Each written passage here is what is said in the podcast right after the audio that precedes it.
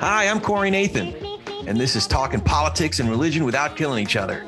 Your home for edifying, provocative, and fun conversations among high profile public figures and regular folks like me. We talk about faith and politics and all kinds of topics that really matter in our culture. So if you're tired of all the screamers out there taking all the oxygen out of the room and you want to join us in taking some of that space back, you'll love talking politics and religion without killing each other. Thanks for spending some time with us. Enjoy today's show. Welcome, welcome, welcome. We are talking politics and religion without killing each other. Remember the without killing each other part. A lot of some folks are forgetting that part. I am your host, Corey Nathan, and I am very, very grateful to have this place to talk about faith and politics and all these ideas that I'm excited about. It, it moves our culture, and and I get to have these conversations with really impressive people that I've been following and reading and listening to for a long time. And today's certainly no exception. So, with Talk Politics and Religion Without Killing Each Other, remember to subscribe if you haven't already. And if you have and you're digging what we do, please tell a friend, give us a good rating, leave a review. The easiest way to find us is our main site, which is www.politicsandreligion.us. All of that helps get the word out so more people can participate in the conversation, like the one we're having today with Lucy Caldwell. Lucy Caldwell has charted a renowned career in the private and public sectors, in politics and tech. She notably served as former Congressman Joe Walsh's campaign manager during his presidential primary challenge against Trump and formed Mockingbird Lab to get issue advocacy organizations to shift towards data driven tactics. Until 2019, Lucy served as the chief strategy officer and EVP at Crowdskout when the company was named the best advocacy technology platform by Campaigns and Elections magazine. You probably recognize Lucy from appearances on CNN, Fox News, Fox Business, NPR, among others, and as a regular contributor on one of my favorite podcasts, Politicology. But today she is appearing on TP and R Lucy Caldwell, thank you so much for joining us. How are you doing? I'm doing really well. It's great to be with you, Corey. How are you? I am doing good, but I have to be honest, I have a bone to pick with you. Oh. Um, yeah. so in doing my research, I am now convinced that you either invented Twitter, 4chan, and perhaps even Truth Social, or you are the direct inspiration for such grievance driven platforms. But I have proof. Here's my this is what my theory is is based on in talking about social media profiles way back in 2006, this is what you had to say. An entire element of my personality is left out. You were talking to Zuckerberg. An entire element of my personality is left out. My aversions. We need a grievances section on our Facebook pro- profiles. You this is great. You went on to say God. the prevalence of the positive on Facebook.com, you called it, is getting old. That was from Harvard Crimson circa 2006. Lucy M. Caldwell, gone, what say you? You've gone, you've gone way back. You've gone way back. We're now in my my college columns. I think that was satire, but that was an interesting era in my life. Well, you know, it really was. Because, First of all, uh, in all seriousness, you're writing was thought provoking, witty. Yeah, I, I got the the satire um, and and the irony in places, but it really was um, thought provoking. And in certain places, I, I, would imagine some of the things that you were writing about and the positions that you took. Eh, I would imagine you were in a pretty um, extreme minority, maybe not extreme minority, but y- you were you were in a minority in, on some of those positions that you were taking. Yeah, certainly. I think that during that time in my life as an undergraduate at Harvard, I think that pursuing life as an editorial columnist at the Crimson, I certainly knew what I was doing and knew that I was taking positions that fell a bit outside of the norm of most of my college classmates. Although I think that an experience that I had often during that time is that people would come up to me in the dining hall or the library and say, I read your column and uh, you know I I actually agree with you right um, Harvard's not such a liberal place I think relative to what people may think in many ways it's a very conventional place so that doesn't mean it's conservative either.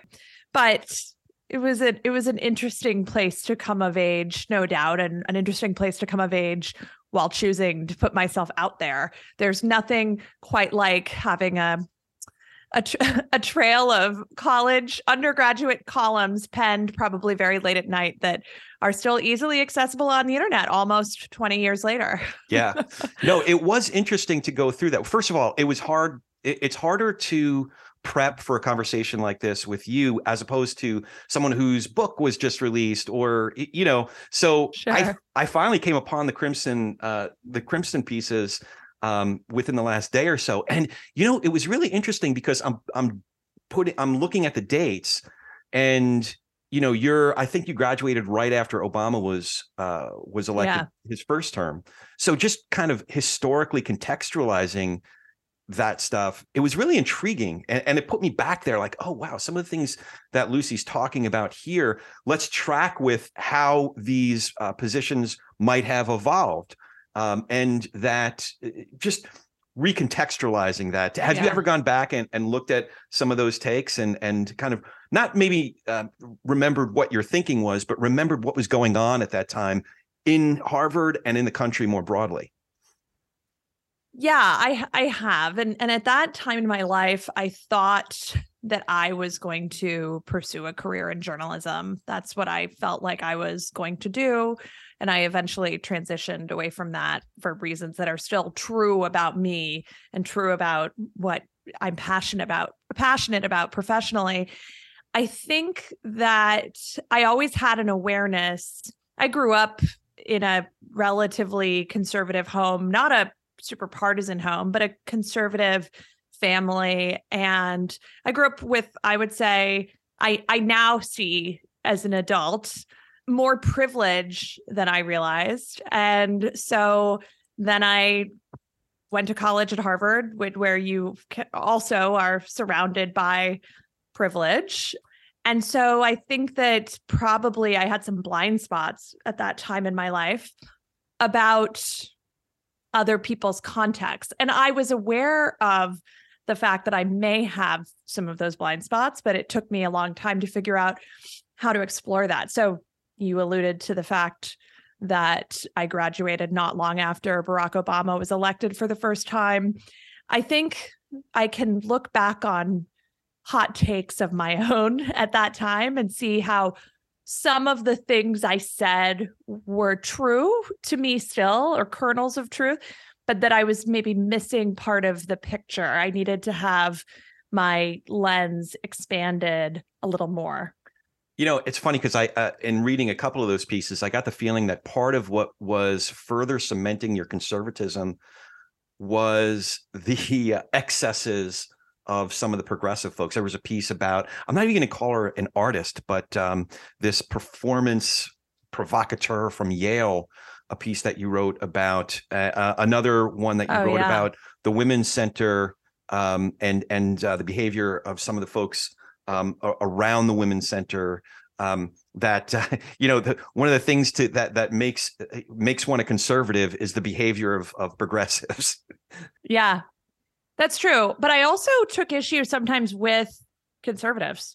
So I that tracks way back for me too. So for example, I wrote a column one year about how a group that was a um, socially conservative group, a pro abstinence group, was basically, and I think the group was called like True Love Revolution.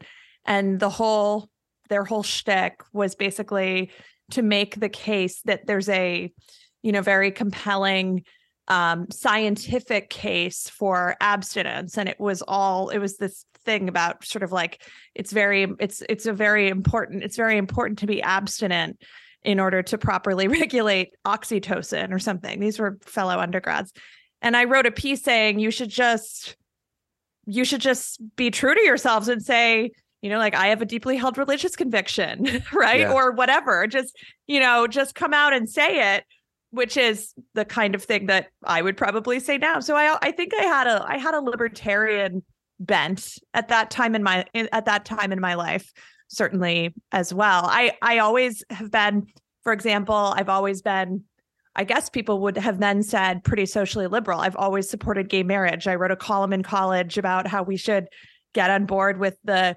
Jonathan Rauch argument that if you're socially conservative, you should support gay marriage because it encourages people to enter into, um, you know, unions. If you're part of that, this is it's so crazy now to think we're now this in the last several weeks, days, Biden signed yeah. a federal law. But I mean, we were not even we didn't we hadn't even had the Supreme Court case yet at the time that I was writing this, and I wrote that if if the argument against gay lifestyles is that they're lascivious or whatever, then you should encourage unions like marriages. And actually, what was so interesting about being a libertarian kind of free thinker, I would say, on a campus like Harvard's at that time is that I got flack about that piece from um, liberal faculty members.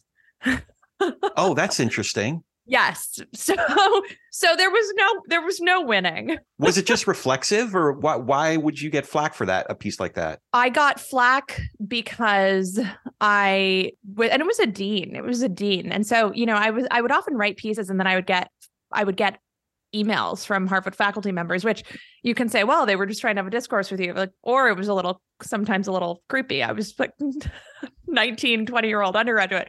Um, but I got flack for that piece because they said this person, this dean who wrote to me said that I was, I was propping up uh, I, I basically was propping up that idea that uh, you know, to be gay in America means that you're promiscuous, which oh. I don't know how anyone would have found that. But so yeah. I've, yeah. So you mentioned libertarian. I remember listening to Sarah Palin's, I think it was her convention speech, where she was loosely quoting from the opening of, uh, I want to say it was Walden. It was um, definitely Thoreau. Um, what what did you make of Sarah Palin at being a sort of libertarian esque? I think you said. Um, what did you make of Sarah Palin at the time? Gosh, Sarah Palin is like one of the most embarrassing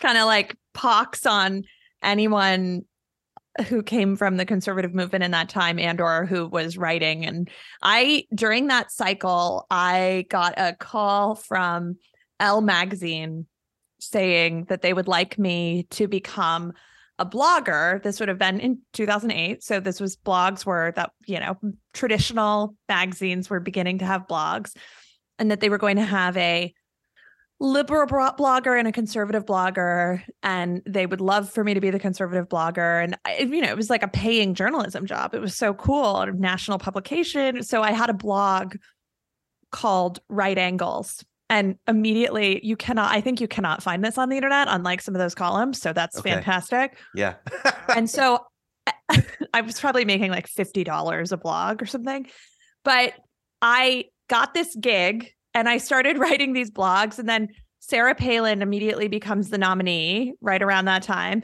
And I really did my best to find all that there was to like and tout about Sarah Palin and the ways in which I felt that she was being unfairly targeted. And in looking back, I didn't write that many blog blog posts considering how it was. I couldn't. I couldn't. It was hard but I had this special loyalty to McCain. McCain, too, yeah. Right. As an Arizonan. Yeah. So I was trusting in the McCain campaign. So it, it was, uh, I was always going to be Team McCain. So speaking of your writing, I I noticed that you got some really cool internships. Uh, what was it? Um, the Atlantic and was Slate in there somewhere? Um, and and you're right. You know, writing for the Crimson if I were tracking with you then, I could have sworn you were going the route of journalism. What was it that you you had mentioned that that you transitioned, and then you went to the um, to the Goldwater Institute? Um, what was it that prompted that turn? Yeah, I had some great opportunities in journalism. I was really lucky, and I had some fun opportunities as an undergrad that not everyone had. Part of how I got that internship at Slate was that the summer before that, I had broken national news by revealing that this is all such throwback stuff. I haven't talked about this in ages. That Rudy Giuliani's daughter was not supporting him because she was supporting Barack Obama on Facebook. And I was suddenly whisked away to, you know, CNN and, uh, you know, d- doing national media about this is like a crazy, this is in 2007. Anyway, yeah. when Facebook wasn't even really a thing for campaigns. And so I had a lot of cool opportunities, but I also would would finish journalism jobs at great publications and feel a little bit unfulfilled. Um, and I also had an awareness that I I think I I also had an awareness that I was never going to have as much editorial autonomy in any of those jobs as I did as an undergraduate columnist, oh, wow. right? It's hard to make a living as a journalist and this was kind of like the peak Fox girl era so if seriously, and so yeah. if I were going to make a real living in journalism, one obvious route for me was going to be to just be kind of a, a, a screamer, right? To be a person who took really intense positions and you know tried to get on television and that wasn't really for me when I was I remember in college people would come up and say these things like you're kind of like the you're kind of like the Ann Coulter of Harvard. And I didn't feel like that was great. Yeah. and I ultimately realized that uh, I kind of fell into working for the Goldwater Institute because something took me back to Phoenix, my hometown, that was kind of unexpected. And I uh, realized that I really liked doing the work of matching people up to causes they care about and to affecting the change that I'd been writing about, like affecting policy changes and really seeing forward motion. And I respect journalists. I have journalists in my family. That was part of why I had thought I might, I think that's part of what attracted me to journalism.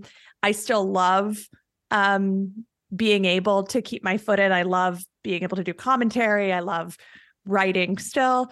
But a lot of journalism, a lot of journalists often find themselves in positions where they're kind of they're really on the sidelines. I mean, hope hopefully they are, right? Because that's what makes them objective. But I really wanted to be in the game. Yeah. And I I think that over the years since then I've done a range of things and and what I've really come to realize is that what I'm ultimately interested in that is the thread from those times as an undergrad or even experiences earlier in my life to working in public policy at Goldwater and lobbying to um, helping to start Crowdskout. All of this is I'm kind of obsessed with just persuasion generally. Mm. Why do people become fervent about one cause and get spun up on Twitter about it while other really worthy causes die on the vine? You know, why is it that uh, changes that 60%, 70% of Americans could say they want to have happen just never come to be? Why is it that, you know, policy reforms that for years someone's been trying to keep the drumbeat up about kind of like explode overnight, right? Like what causes something to have a moment versus something else. And that's what I'm always striving to understand. And I think what really drives me. So that that does make so much sense, but that's not you know studying American and British literature and history doesn't necessarily lend it to i would i would think that a lot of your have you subsequently studied like sociology anthropology psychology you know to to equip you to do exact or is it vocationally that you've observed and have built on that like a vocational education um, as you go along do you know what I'm asking? I'm sorry. Yeah, I think it's a mix. This is the most I've talked about Harvard in probably ever, but in something like this. So this is I don't want to leave people with the impression that I go around just sort of like talking about my time at Harvard. No, I'm asking the question, so I'm kind of leading you there. One thing that is really central to the ethos of Harvard is the idea that it is a liberal arts education and that you are it's less important what you're studying. Obviously, this has some limitations. Like if you're planning to become a you know like a medical researcher you probably need to take some pre-med courses right Yeah, or yeah. right um but that what you're doing actually is that you are in your coursework learning an approach and you're learning an approach that prepares you for the life of the mind and so you should leave college really orienting yourself to the fact that you may shift a lot and that you are going to take that lens of that liberal arts education into everything you do. And so i i do think that i've i do think that i've done that. Now i was a really really terrible student undergrad so how well i've done it i just don't know. Mo- most of my time was spent on uh, writing crimson columns. But i've i've done that in recent years especially in in trying to understand myself in this new political era because I always felt strongly especially if I was going to be putting myself out there writing about taking positions in writing, staking a position that and this is very earnest. This is like a little maybe will sound embarrassing, but this is a truly I don't regret this a very earnest thing about my 17-year-old self was this idea that my my readers, however many of them, right? Like my mom, my dad, my grandparents, That's to me, awesome. whatever, my five readers, that they should be able to know me and and trust that I uh, that I applied a certain lens to situations, right? And that so that if I were writing about something that they weren't familiar with or whatever, that even if they didn't agree with my lens or viewpoint, they could trust that my take was true to that lens or that framework that I had established for myself. And that remained true for me in a lot of the work I did throughout working in public policy, working for the Goldwater Institute, which is a was it's changed a lot, but was a libertarian leaning state-based policy think tank. I lobbied in more than 30 states on the ground for Goldwater all over the country, passing model legislation.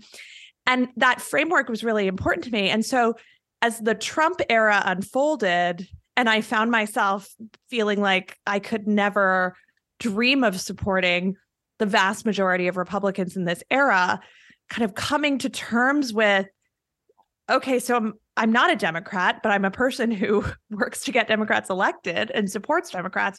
Who am I philosophically? That led me to go back to a lot of foundational reading, uh, political philosophy, but also discovering and unlocking a lot of new ways of thinking that I've tried to be open to. And certainly psychology, to your question about persuasion, comes into it. So becoming a student also of people like Robert Cialdini, who wrote, you know, the book Persuasion, authors like that are huge for sure. Yeah. You know, you reminded me, I very rarely talk about my work in entertainment advertising, but um, you reminded one one of the most successful uh, marketers of the last at least 25 years. Um, he's actually still a relatively young man, a guy named Josh Goldstein. He went to Harvard uh, and um, studied philosophy. And what one of the things that surprises me is we don't necessarily talk. I I expect that he's going to talk about you know some sophisticated strategies that he ran to open you know he at being at warner you know you open a, a christopher nolan movie it's it's one thing but he he takes a lot of pride in what, what they call lipstick on a pig. He, he- you know like taking the ones that are just impossible to open and he opens them. But he says it comes down to marketing 101 he still he always brings it back to marketing 101 and i've heard similar things in in your analysis and commentary that it's what's your brand? What you know what's the title? What is the audience for that title? Where is that audience? And how do you effectively engage with that audience wherever it is that you might engage with them. You know not to oversimplify it but if you keep those ba- that basic you know point bullet points you know four or five bullet points in mind as you're rolling out these strategies then it's easier to keep your eye on the compass the right compass. He says the difference though is when he first got into the industry the there was a much more limited number of places that you'd have to show up it was the Mhm. trailer the poster and tv spots and that was it now it's a lot it's a lot more ubiquitous i would imagine there's a lot of parallels in launching a movie and trying to get a uh, a candidate elected. That's that's probably true. I think something I was just talking about this today with a friend of mine who's been around in politics and democratic politics for a long time about that that nexus between marketing and politics and I'd be interested in what you think of it. I often hear from and I'm a person who spent a lot of my career trying to get out of politics and I'm just always sort of like trying to claw my way out and somewhat, you know, I'm sucked back in. Yeah. Um but uh so you I could, often, you could do the quote. You know you want to do the Al Pacino quote right now. though. Talking to entertainment, they pull me back in. Yeah, Come on. Yeah, they do. um so it was a lot of a lot of uh marketing sector players want to get into politics i find and companies that are doing you know like selling into financial services decide they want to sell into campaigns and I, my first question is always why? Campaigns are the worst clients ever. But the other big difference is that now I'm totally a believer where I'm going to like kind of get into some marketing speak. I'm totally a believer that campaigns and issue advocacy groups, any outfit trying to affect change should borrow a lot from marketing approaches. Things like, okay, when do people come into your funnel? Can we track the customer journey of these people? Because ultimately, we're just trying to sell them on an idea. We're trying to sell them on voting for you giving money, door knocking, whatever. But the biggest difference is that it's always existential, right? Like it is always existential. So if I'm trying to sell someone on a candidate, it's like we all have one vote. There's one time that you can go vote for Corey Nathan in whatever the year 2020 for XYZ seat. Right now, you might run again in a different election right? And there will be but but in that there's only like one bite at the apple in that it is it is for all time. In contrast to say if i'm trying to sell you toothpaste i hope you buy colgate this month but if you don't it's okay. I have another opportunity to sell you on colgate next month even though you bought crest.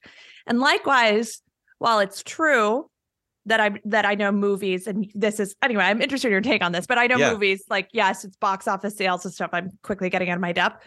But there is an opportunity for people to then transact with the movie in the future in a different way, right? Like you can push uh like net push the movie on Netflix or Yeah. you know whatever. So that is I think one of the weird pieces of the political the kind of marketing versus politics not to crack that we just haven't quite gotten to in a way. I don't know. Maybe I'm taking us in a direction that's a little strange. No, no, no. I think you're onto something. Actually, I remember having this conversation. Another brilliant, brilliant person named Christine Birch uh, mentioned had actually got into politics, and uh, she said that there is a direct correlation, specifically with theatrical marketing. Now we're in a moment in time in history when theatrical marketing is being completely redefined. Uh, there, as recently as pre-pandemic, as 2019 film was really dependent on opening weekend. Now, yes, there are these other windows, but you're not going to do well in those other windows, whether it's it was home entertainment back in the day or streaming or cable or what have you. You're not going to do nearly as well. You're not going to get nearly the the fees um, if your opening weekend just didn't uh, didn't work. However, on the broadcast side, you have a whole season to build an audience. So the marketing proposition, the marketing objectives are different depending on the medium that you're in. So I, I do think that there's it's it's interesting to look at it. I think that uh, there when there have been crossovers, for example, in 2020, um, there were quite a few theatrical marketing creatives, like all the people that were making the fodder that Lincoln Project was using. They were- Mhm. so so many of them were trailer makers because they could crank this stuff out six second bumpers 15 30 second spots like it, it- like in their sleep because the proposition was the same the urgencies were the same and they created these mythological they mythologized characters the way that you have to mythologize a movie or certain characters in um you know in a series so yeah there are definitely a lot of comparisons um, now those crossovers haven't always been successful but I, I think it's the ones that have, it's getting back to those basics. What's the brand? Who's the audience? Where's the audience? And how do you engage with that audience? That's what fascinates me, by the way, about your um, work in tech is that, and I don't quite understand it. So I was going to ask you to help me understand. Uh, as Denzel Washington uh, in in his character in Philadelphia would say, as if I were a six year old. What what Crowdskout does and what you did when you were at Crowdskout. Well, fortunately, I mean, fortunately or unfortunately for Crowdskout, we were not selling to six year olds. So I have not perfected my elevator ch- pitch to six year olds. And okay. tech changes quickly. So I left Crowdskout when we sold in early 2019. And so it's been a while. Um, but ultimately, I mean, a lot of it uh, at that time was a lot of what I just evangelized, which is this idea that in any kind of outreach, you know, you you have like people phoning you, you have people trying to figure things out about you based on the voter file, you have uh, people door knocking, sending you direct mail, sending you ads. And there's there's a great John Wanamaker quote about marketing that is like half of my half the money I spend on advertising is wasted. I just don't know which half, right? And that yeah. is very true for campaigns. And it was especially true some years ago. We started Crowdskout in 2014. So Crowdskout basically was a platform that, and it, it, it's now part of a company called Helm. It was the anchor acquisition as part of a series of acquisitions. Uh, but Crowdskout broke down the silos that exist between your different streams of data. So instead of having your field team operating in a silo from your advocacy team or your fundraisers, you should be able to bring all of those disparate streams of data together to really inform your approach to outreach and building two-way relationships with your supporters. So instead of just saying like show me men in Kansas congressional district 1 who are between 35 and 40 and married, you'd say show me those men in Kansas congressional district 1 who are you know between 35 40 married and took an action on our website last week or you know took an action on our website last week and were door knocked to right? Or saw this ad.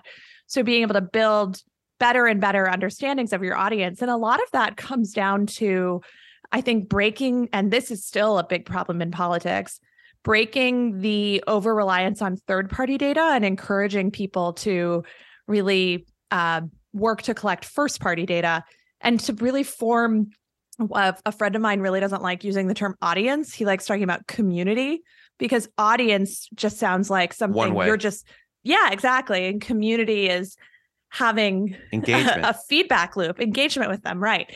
And so there's also a lot of psychology on how if you can get people to engage with your content and tell you about themselves. So things like offering them the chance to sign a petition or take a poll, they're more likely to continue to be supporters of yours, right? They start to feel like they have skin in the game. They're more likely to give you a donation.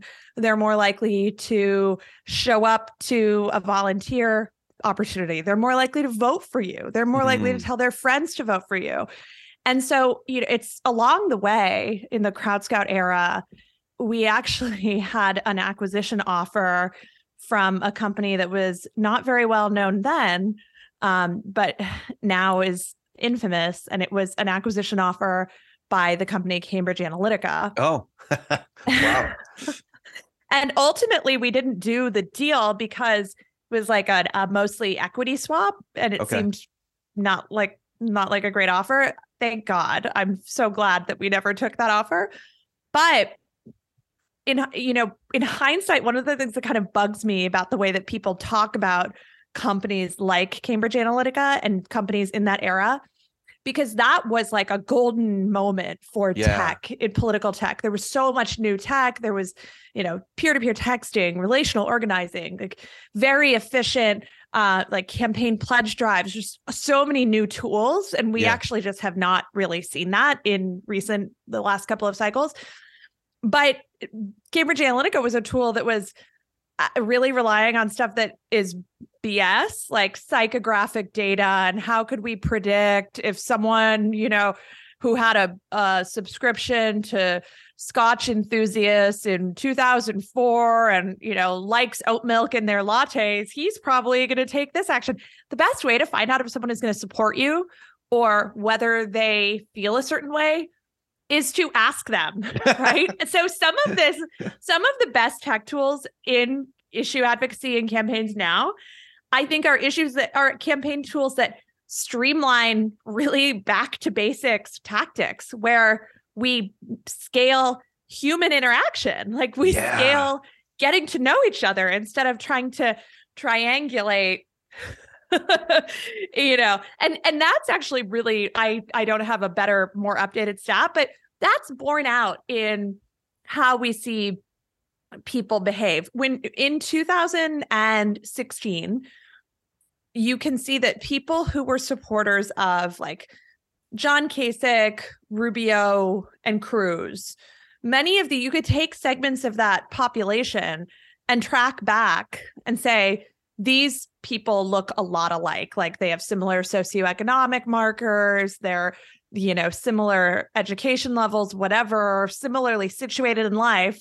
Well, those supporters of those politicians, those politicians wound up becoming completely different figures in this era, right? Oh, and yeah. we don't know what happened to their supporters, but we could if we take that those guys as proxies for their supporters, which is imperfect, but probably if we went and found some of those people, you know, it would turn out that some of them are never Trumpers and some of them are like big time MAGA heads, right? Yeah. So like the the marketing side kind of like, well, he's a Volvo driving latte drinking person, you know, it it doesn't always translate in that same way. In part because there's so much different types of emotion in politics and there's also again it's you've got one shot right we all have one vote yeah so you don't we don't individually have the kind of elasticity to like you know i i'm going to vote for both biden and trump cuz like i like both like you know i'm going to buy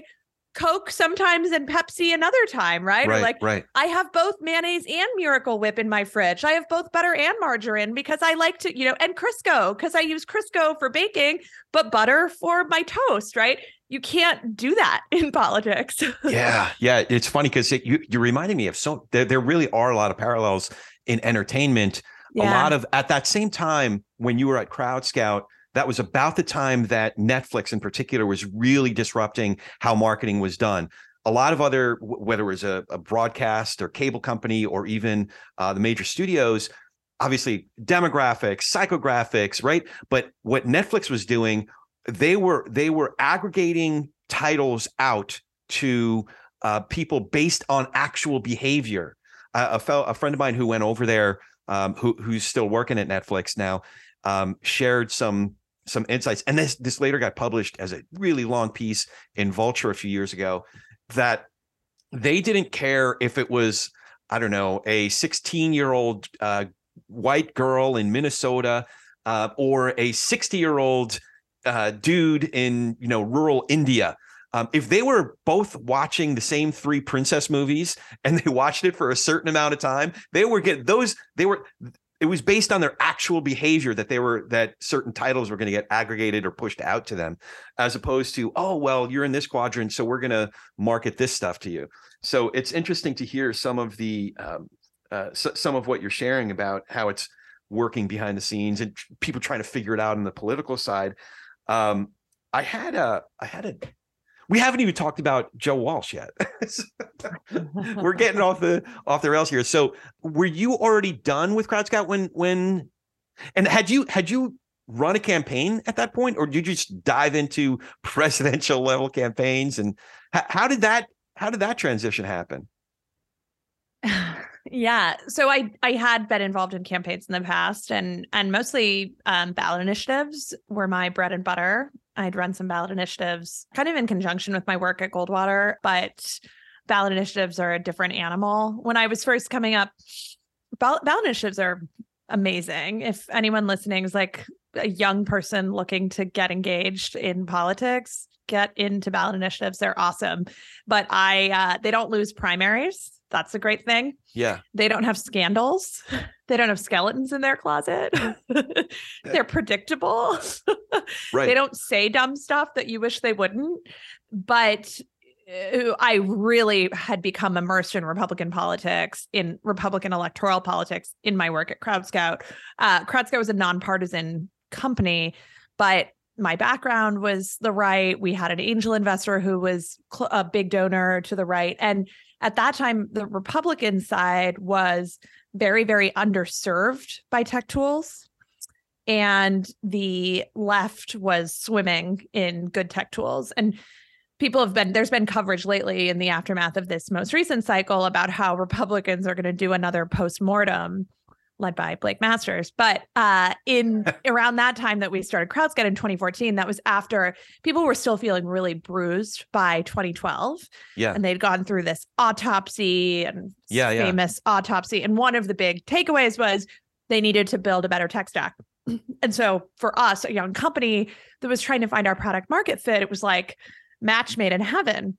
And so by 2016, a year and a half into basically from having no customers to being operating with as a as a company, we had seven of the 17 Republican primary presidential primary candidates in 2016.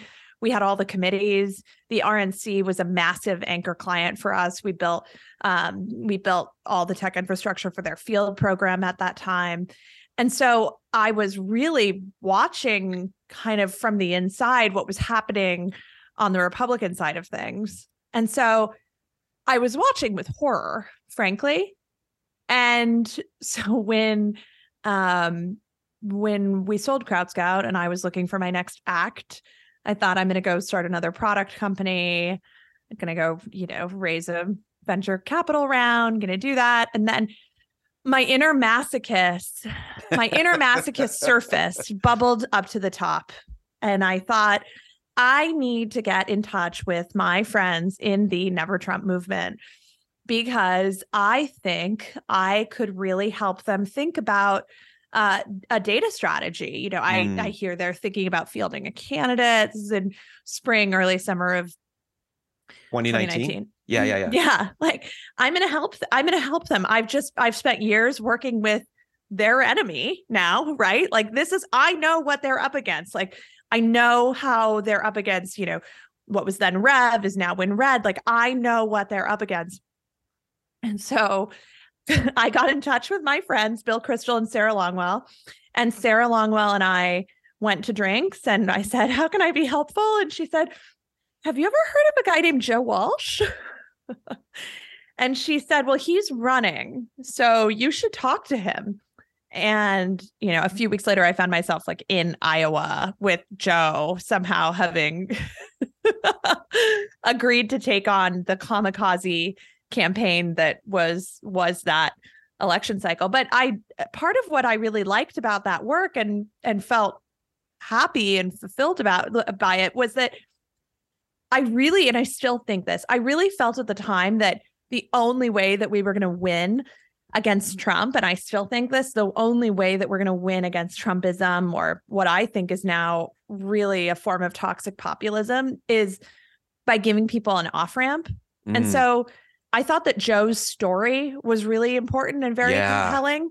And and I don't think that every he, like your neighbor down the street who used to have a Trump yard sign but is now like Biden curious. I don't think that private individual voters need to like you know go through the giant public awakening and kind of like apology tour that Joe Walsh Yeah. subjected himself to but I think that it's really important if you're, from my vantage point, a person who's on the side of democracy to really give people who are putting themselves out there, especially high profile people who are saying, I'm leaving this behind. This is not good. We've got to stop this. I want to be part of the solution.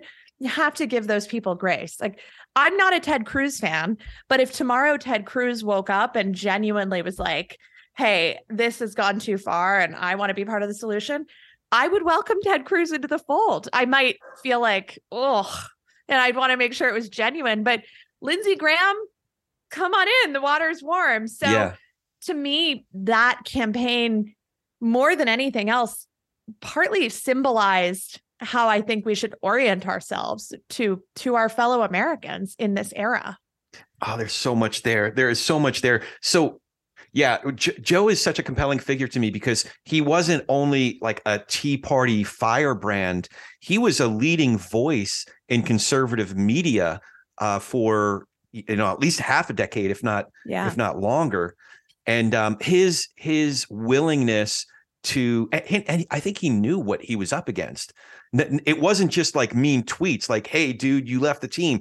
He, he was I, I was curious if you were facing because he's pretty open about the the volume of death threats and and the seriousness of those threats. Were you up against some of that stuff as well?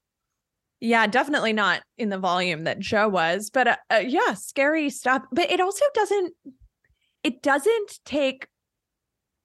It doesn't take that many violently inclined, crazy people to make you feel miserable and like you're unsafe. Mm. Because if even like a tiny fraction of 1% of the people who disagree with you decide that they're going to write you a gruesome letter or um, do things to intimidate you outside your home or follow you from your apartment to a target. Is a thing that happened to me during that time and oh wow. really it that can seem i mean that stops you in your tracks but in a way it can also be helpful to remember i mean you then you have to go through like letting the authorities know and following the proper channels that's super important but it's it's designed to intimidate you and to make you shut up. That's the that's why people do that but it's also it remembering that and remembering this is this is still a fraction right yeah. of this is this person does not represent the way that this work is being received by the broader community. I'm a pretty maybe you can tell I'm a, a, fundamentally pretty positive. I I am not Joe says that he's a dark Irishman and uh I am not. I'm a very positive I uh like I'm going to manifest something good kind of yeah. kind of gal. But but yeah, I mean Joe certainly made sacrifices that were huge huge and i think he knew that he couldn't he couldn't put that back in the bottle um and and he's stayed true to it yeah you know uh, it's it's interesting because he, you reminded me of some of what i was thinking on the eve uh, January on the the night January 6th like once we were into the night and we heard people like Lindsey Graham I'm done I'm you know cut you know um having that come into Jesus moment uh which they subsequently. Yeah, you know. yeah. Um, but I wrote to, uh, and he just got reelected, my congressman, Mike Garcia in California 27. And I said, Mike, I don't know what you're facing right now, man. I, I can only imagine because I, I, see some of the comments that are going on and uh, your Twitter feed, your Facebook feed. You, you know, I, I saw some of that stuff. So I will, I, I cannot judge you if you have to vote a certain way. You know, he has, he has, uh, you know, young kids and, um, but looking back, man, I I was writing that partly just to empathize with the impossible position he was in and having to cast that vote. But but and I don't know what I would have done, you know, if I were facing that in in that particular party. I'd like to think though that I was one of how, how many um, Republicans ended up voting. I know it was about 140 or so voted to challenge the electoral votes of Arizona and Pennsylvania. Um, so it must have been what about 60 or so that that decided not to challenge. Um, I'd like to think that if I was a Republican, I'd I'd, I'd vote that way. Um, Most many of them were not reelected.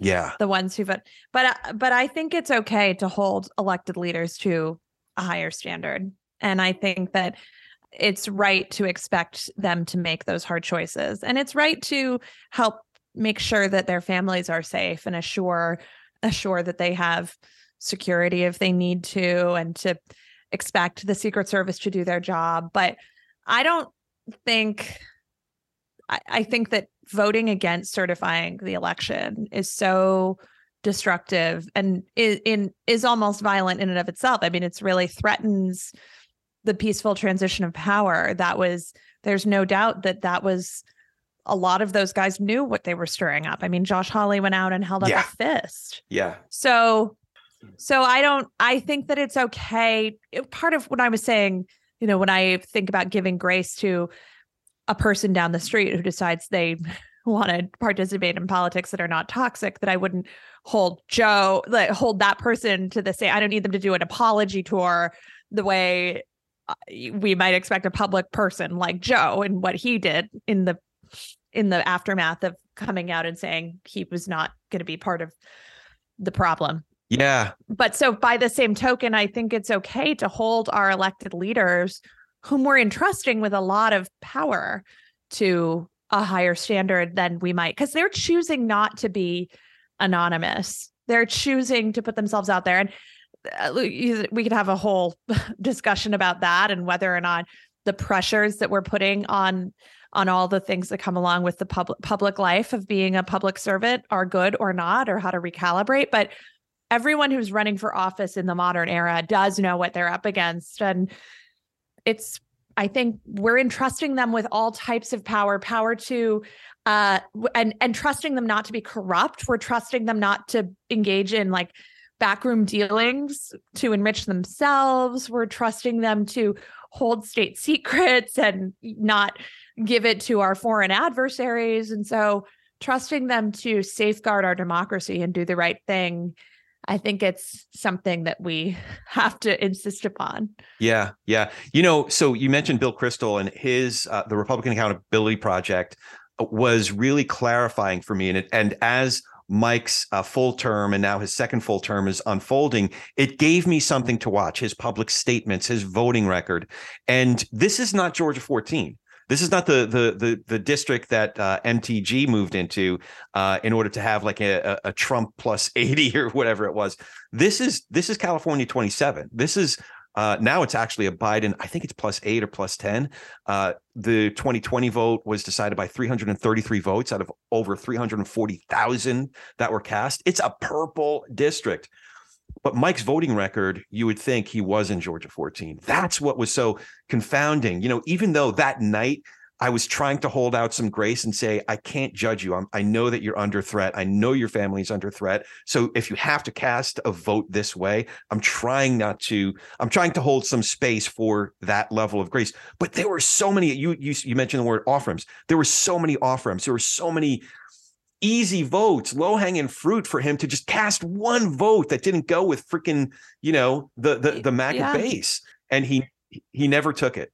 And not to mention, you're in California. So he is in a state that has passed structural reforms that that help to break up the party, the power of parties in and and help to break up some of the factors that create polarization and extremism in our politics. I mean, uh, part of why you see you can see purple states wind up with matchups like you know Kari Lake and, And Katie, Katie Hobbs, Hobbs, right? yeah. It's like Arizona is a purple state, but Kari Lake uh, got the Republican primary, and Karrin Robson, her primary opponent, couldn't because she's too moderate, and the Republican Party in Arizona is nuts, right? In California, you don't you you guys were at the vanguard. You don't Mike Garcia doesn't have to go basically kiss the ring of Republican Party.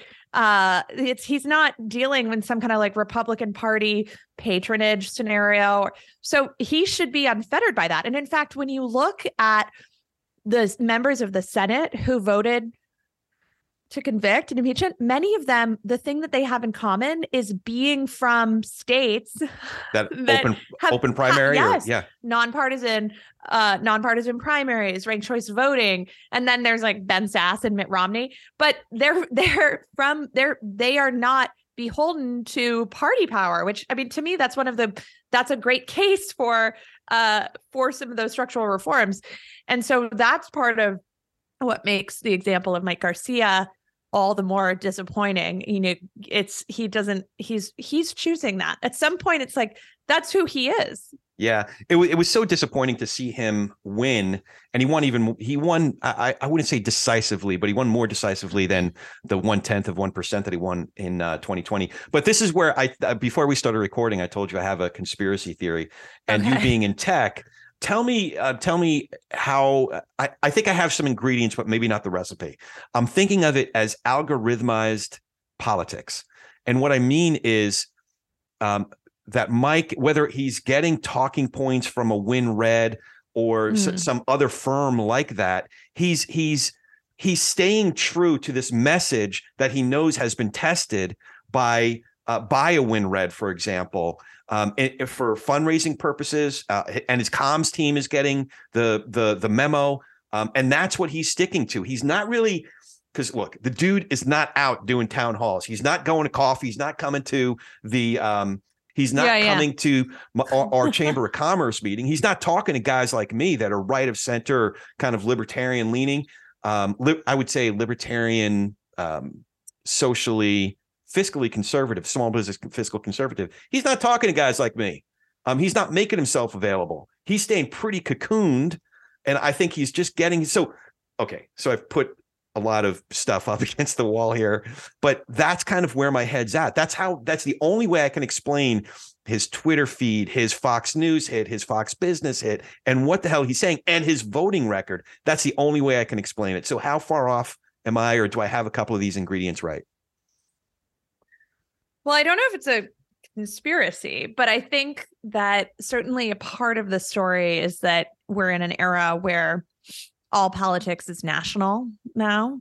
Okay. So you mentioned Georgia 14 earlier. That's Marjorie Taylor Greene's district.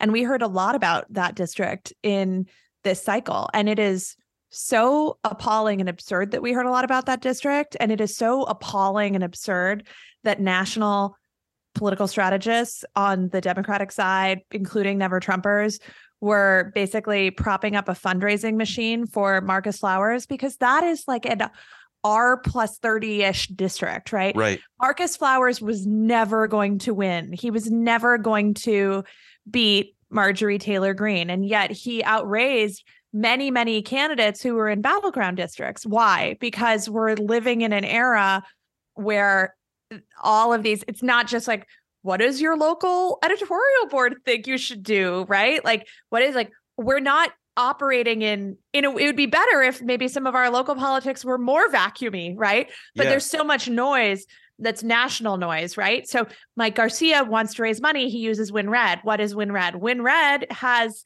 is a payment processor used by all Republican candidates today, right? And they have access to the Trump fundraising list. So Mike Garcia, by virtue of using WinRed, can like get eyeballs in front of Trump voters, like low right. dollar Trump donors. And then they have their credit card information saved and they say, click here. So he goes on Fox and he says, yada, yada, yada, like the world is falling, sky on fire, everything. The Democrats are going to eat your babies. And then a Trump voter in like Pennsylvania is like, I need to support this guy. And he's in California where the sky is already fallen and it's so terrible. And children are, you know, using litter boxes, right? And so that we have this machinery that is really bad. Yeah. So I think that's a big part of it. I don't know how to and it's all Hunter Biden's uh, laptop's fault. Yes. I don't know how to solve this. There's a guy who's very interesting that I've who's come on my radar who maybe you've talked to. His name is Farhad Mohit. He's a Californian. He is he started something called the Good Party and he his background is as a person who uh he was he was a very successful tech entrepreneur um, including founding a company that I think I may get this wrong called ByteDance that okay. was part of an acquisition that basically formed TikTok. Okay. So right. it was the like the music part, like music over videos. Anyway, the two companies were put together and formed TikTok. And he will even say that he feels like part of the work he does now is a very successful entrepreneur, like never needs to work again. He has put poured himself into trying to figure out how to build capacity in the independent space. Fascinating person. And one of the things that he he will say, like I have to, I feel like guilty about what's happened with TikTok, right? Like I feel like I bear responsibility. I'm I'm pars- I'm paraphrasing, but yeah. one of the things that he thinks is part of the solution is he thinks we are in an era of mimetic candidates, right? Like where people want to go viral, mimetic like memes, right? Okay. People want to go viral, they want eyeballs, and we just have to accept that that's the era we're in. And, you know, the good guys, right, have to just start participating in that. We have to use the same types of tactics that, say, Marjorie Taylor Greene is using when she.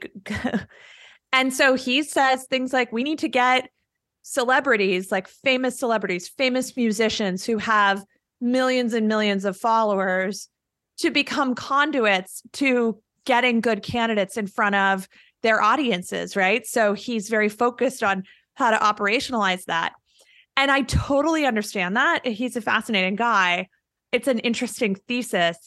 But to me, it, and this is like, there's so much of this. I mean, there's so many people. I was talking to someone the other day who's concerned about toxic populism, and, but is basically using the tools of populism to try to fight toxic populism. But so much of this feels like even some of our solutions to these problems, we quickly find ourselves actually like in this um, arms race, right? Where we're just building on top of it more and more tools and tactics that reinforce this kind of brain rot that we're in mm-hmm. of of how we consume you know like uh Fox has captured people's imagination so then another cable network is like how do we do that right like people aren't tuning into shows to learn about topics they're tuning in to have their views reinforced so I don't have an answer to this, Corey. Maybe you do, but it's it's very complicated. I, I yeah. No, I you know you bring up um, an interesting point that I don't know if it's been discussed enough. We're talking about the politics side, but I think what is a substratum for the politics side is the media environment you know so many of my friends that are good people good people that i like if we're just if we're going to the chamber of commerce uh, tomorrow morning yeah. 7 a.m every friday for the last 12 years i've been going to this business meeting um, it's how i start my friday and sort of begin the end of my week is getting together with people just local business people a local you know financial planner a lo- the, the local balloon lady the local you know our our coffee shop. It's just a great group of people but you know we sit down and and uh, after our board meetings once a month sometimes a few of us will stick around and talk politics and usually we're a few glasses of wine in by then and it amazes me good smart people family like just have a lot of the same values that I do. As soon as I say as soon as I bring up well you know January 6th was pretty historic and it was pretty important what's what, what's happening and it's still happening this anti-democracy thing when this person says to me well, what about the people who were storming Portland and just yeah, parrot like something? that was bad also. yes, that was bad also, but you know, we're talking like yeah. they're like what what do we he's just parroting a talking point that he made maybe heard on Will Cain or or yeah. um, Tucker or Hannity or what have you. And he's just, you know, it it confounds me. So I think I think that we're sort of we're, we're the the air that we're breathing is Fox News, OANN, uh, Breitbart, um, you know, Ben Shapiro is every once in a while he's interesting. I, I don't know what you think of Ben Shapiro, but but every once in a while he surprises me by like Well, he was an original never Trumper. So Yes. So maybe that's those are the takes that that are surprising. Sometimes me. it bubbles up by accident for Ben. Yeah, yeah. So so okay, so this goes back to another point. Oh man, we've been talking for a while. I might not have time to talk about this, but Joe shared with me, uh, Joe Walsh shared with me one of his um, most often used tactics as a radio show host. And that was he would come in in the morning, prepare for the show, and he would look for the dumbest, most outrageous thing some progressive somewhere said mm-hmm. or did. And that would become his theme for the day. And, you know, um, you still hear it so often. I can't believe how often I hear this phrase.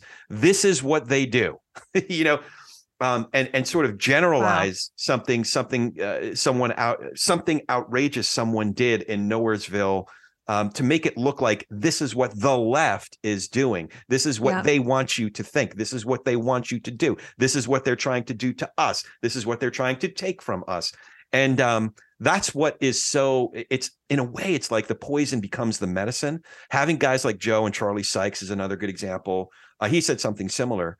That's where I was thinking that wait, is there like a memo? Whether it was Karl Rove back in the day, or who's the guy that's um, he's doing um, he's doing he's holding ha- has a bunch of people in a room and he's asking people he did it for republican campaigns. Now he, i think he's on cnn oh frank luntz. Luntz thank you. Yeah. It's does luntz develop these talking points and send it out to all the conservative radio hosts? And now there are these like that's that's what i'm imagining is like you know, my guy Garcia, my you know, Mike Garcia is getting these talking points now d- daily. So I don't know. Do you- no, but I will tell you, having now worked both in Republican politics and then kind of on the edges of Democratic politics, Republicans are tactically so much more effective and better organized. You know, at this, why, this but why is year, that? Why is that? I don't know.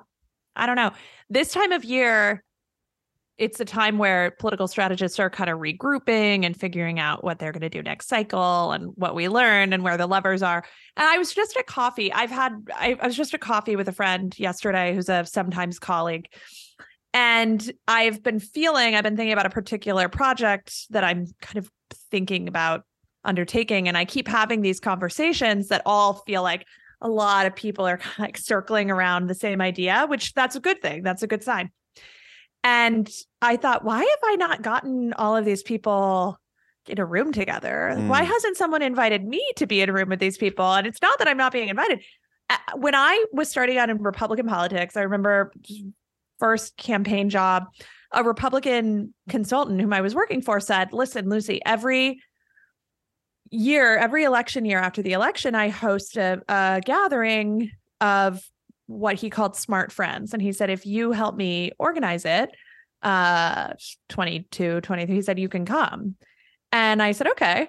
And so I I don't know, like I called and got the room block or something, right? That was like I probably had to like make sure there was the catering arrived on time or something. and it was people getting in a room together and saying, and prominent, prominent people, pro- really prominent national strategists and just kind of talking with each other about okay how how do we game this out? And the left does not seem to have that actually. Yeah. actually the left is not that not effective at politics in that way. It's been interesting to see the other side. And also they're very suspicious of newcomers. Mm. and they're very like i've had people act like maybe i'm a secret mole for the right. Like yeah, I'm playing the world's dumbest long game. I'm playing the world's dumbest long game. That's so funny. This is I'm so I'm so deep cover. And yeah, you know, like I don't know, seeing your email list. I mean, what are the big things I'm discovering? I'm so deep cover, I don't even know I'm so deep cover. Man, so that that uh, you just reminded me of one other we we, t- we touched on uh, Kari Lake, uh, yeah. but but there there's another Arizona politician that this is so there's outrage of Kyrsten Sinema's declaring that she's an independent.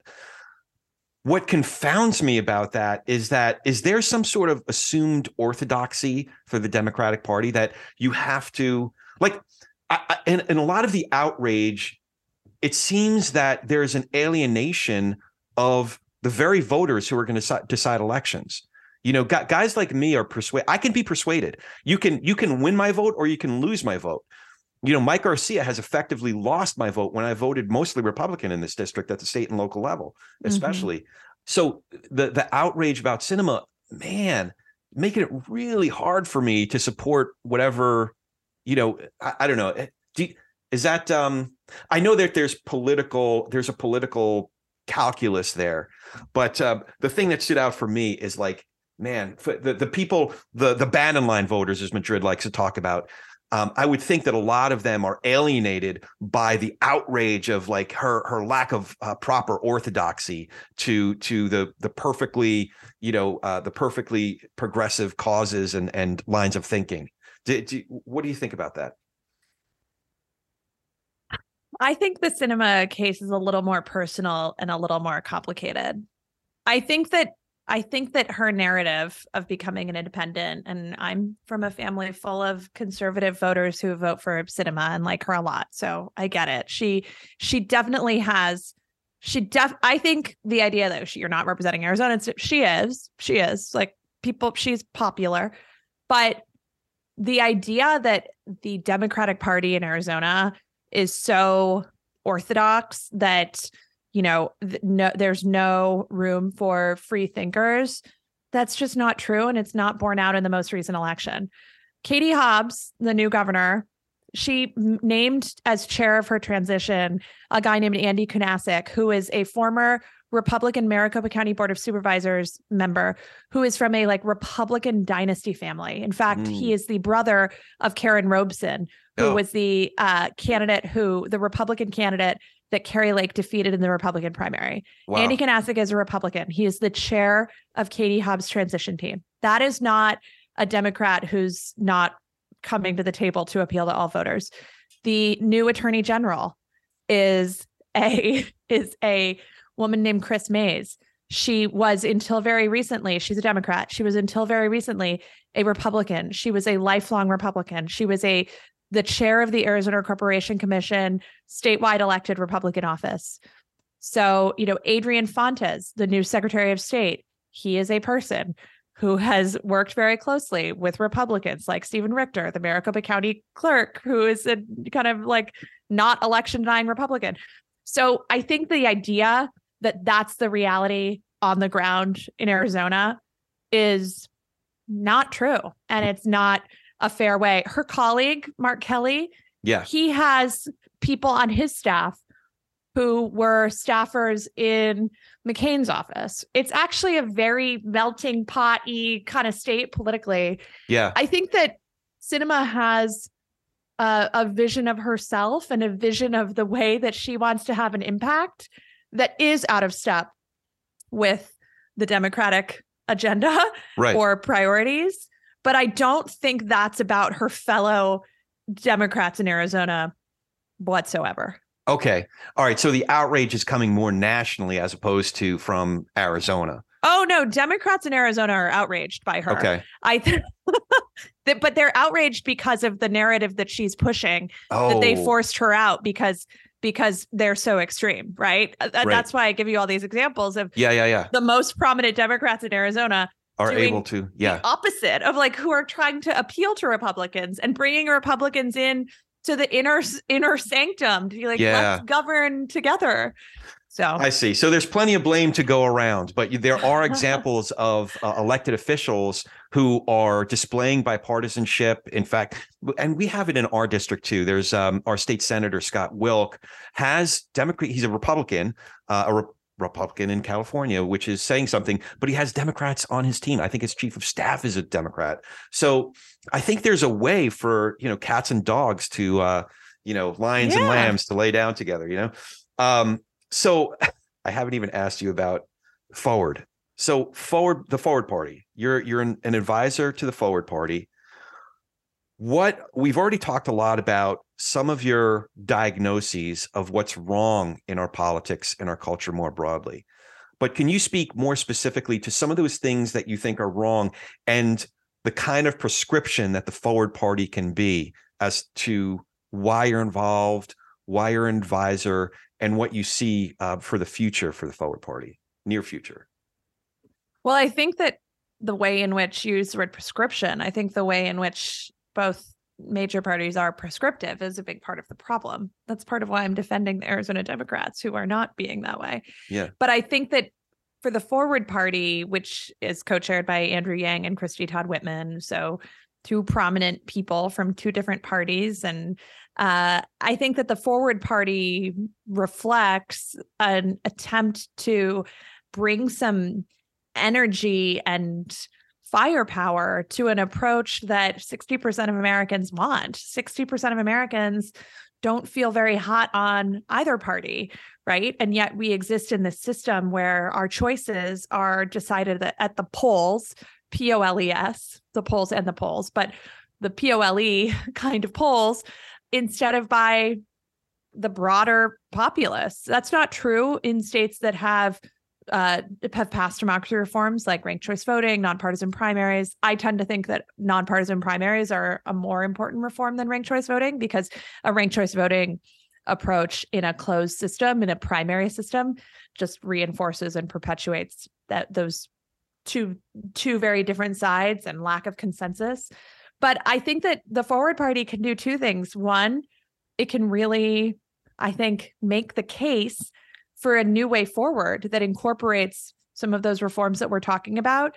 It can make the case for a politics that is not prescriptive. Mm, And the other thing that it can do is that one of the biggest problems facing independent candidates, and everyone, when you poll them, of course, everyone wants more independent candidates. They want more choices. Our founders feared the situation we're in now. They didn't want to have two very powerful parties. They feared the duopoly. yeah. But it is very hard to run as an independent candidate. Even if you're in a place where it's easy to get on the ballot, the the uh, the growth of campaign tools like tech, data driven pr- products, you need a voter file, you need a canvassing app, you need a way to collect money, all the infrastructure that it takes to run a campaign today. Most tech is partisan. It's very hard to figure it's hard to find consultants who will work with you. It's hard to there are no tools to be had. And so one of the most practical and immediate functions that the forward party can serve is building an ecosystem and infrastructure for independent candidates to be able to uh, get more even with candidates from the two major parties uh, at the ballot box. And the forward party is not, people are always like, the forward party is going to be a spoiler, but the forward party is not focused on the presidential election in 2024 or yeah. uh, spoiling really close races. Although, as my friend David Jolly would say, isn't the whole system kind of spoiled already? Yeah. yeah. But the forward party is really focused on the 500,000 races in the US. There are 70% of the 500,000 elected offices in the US are uncontested, un- completely uncontested. That wow. is that's that's unwell. Our democracy is unwell if 70% of elected offices are uncontested. And local offices, like your local county clerk, people on your town council, people on neighborhood commissions, those are the offices and the uh, the elected officials who have the biggest impact on our daily lives right yeah. the reason that you know we get so we we spend so much time and energy focused on what's happening federally right but the difference between living in california or arizona or nebraska or montana or new hampshire most of those differences come from who are the people in your state legislature? Who's on your town council? People want you know their garbage to be picked up on time. They want right. their kids to be safe. They want their schools to be good. And so a, a thing that really appeals to me is just getting back to helping people to be connected to their own politics and to get away from all politics being national in a way that may seem counterintuitive yeah. Yeah. It's funny you say that because one of the most influential guys in local politics here is the guy who owns the uh, the Burrtec, the regional Burrtec, which is mm. the you know the garbage company basically. Mm-hmm. um, so I, have gone way over. There's so much more that I could ask you, but I, am going to start to land this this plane. And uh, one of the one of the things I wanted to ask you, actually, if your mom was listening, I'd be remiss if I didn't ask you if you had anything else you'd like to share. Well, that's funny that you say that about my mom because actually, when I told you before we began recording, so here's the thing I'll share. When I said that's sort of like a deposition question, yeah. The reason I said that is that my mother, um, she's a recovering litigator, and she she would always at the end of deposition, something she learned from an, an early mentor was to always say at the end of a deposition, was there anything that I didn't ask you that you had expected me to ask you about?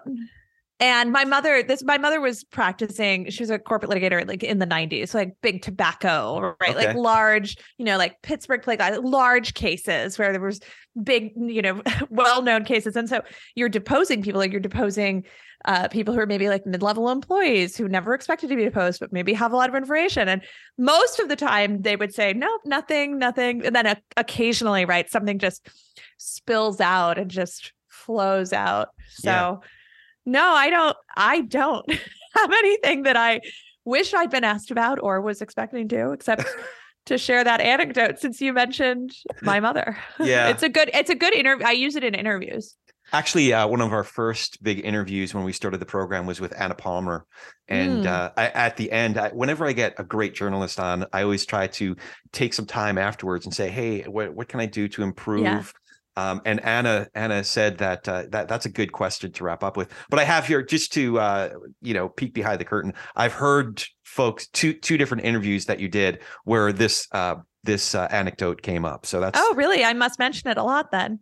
Yeah, no, I you know I tried to do a lot of preparation so it's not to waste. I'm I'm shocked actually. You know what Joe Walsh asks people in his podcast is he asks people a question that I love, which is he, and it's often people who are well known uh, and are have quite, at least somewhat public lives, and he, he they have somewhat public lives, and he says, "What's one thing that you wish people understood about you?" That's a good And- question. People give interesting people give interesting answers. Yeah. Yeah. You know, it's it, so I, the way we ended ours, there was two things that we ended ours with Joe. One was I knew that he and I voted differently on specific issues, but I wanted to talk about our priorities and values that fed into the way we ended up voting on specific issues. And I was really glad we talked about it that way because I found that we share a lot of the same values. We might end up coming out the other side on two different sides of an issue, but the values that we start with are a lot more similar. So I wish I wish more folks had those kinds of conversations. And I think some good work is being done. There there's a groundswell of organizations, whether it's the um, the Village Square, my good pals over there, or uh, Braver Angels. Um, there's a bunch of organizations that are trying to have more of those conversations. But um, the other way we ended, I heard him. He was on uh, with Reed Galen the other day, and I heard him do do this with Reed. He ended with me. He goes, "No, Corey, thank you." Mm. He's like really dead serious about it, like for what you're doing. It's so it was very endearing. So I don't know if you'd remember me, but it was a very um, it it, it made it, that conversation be him taking the time to spend an hour or so with me was uh m- made a big impact. I was very. I'm glad. sure he I'm sure he would. He remembers he remembers everyone. That's awesome. That's awesome. So, do you have any questions for me before we wrap up? What inspired you to start this podcast? Oh boy. So really it started okay. I've ne- I've been asked that before and I've always answered about the the when I became uh, I grew up in an observant Jewish family and became a Christian about 20 something 22 years ago.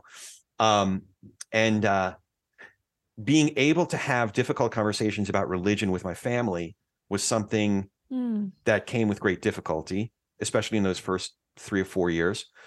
But then also becoming a Christian, I became a Christian because there were some theological propositions that I really bought into.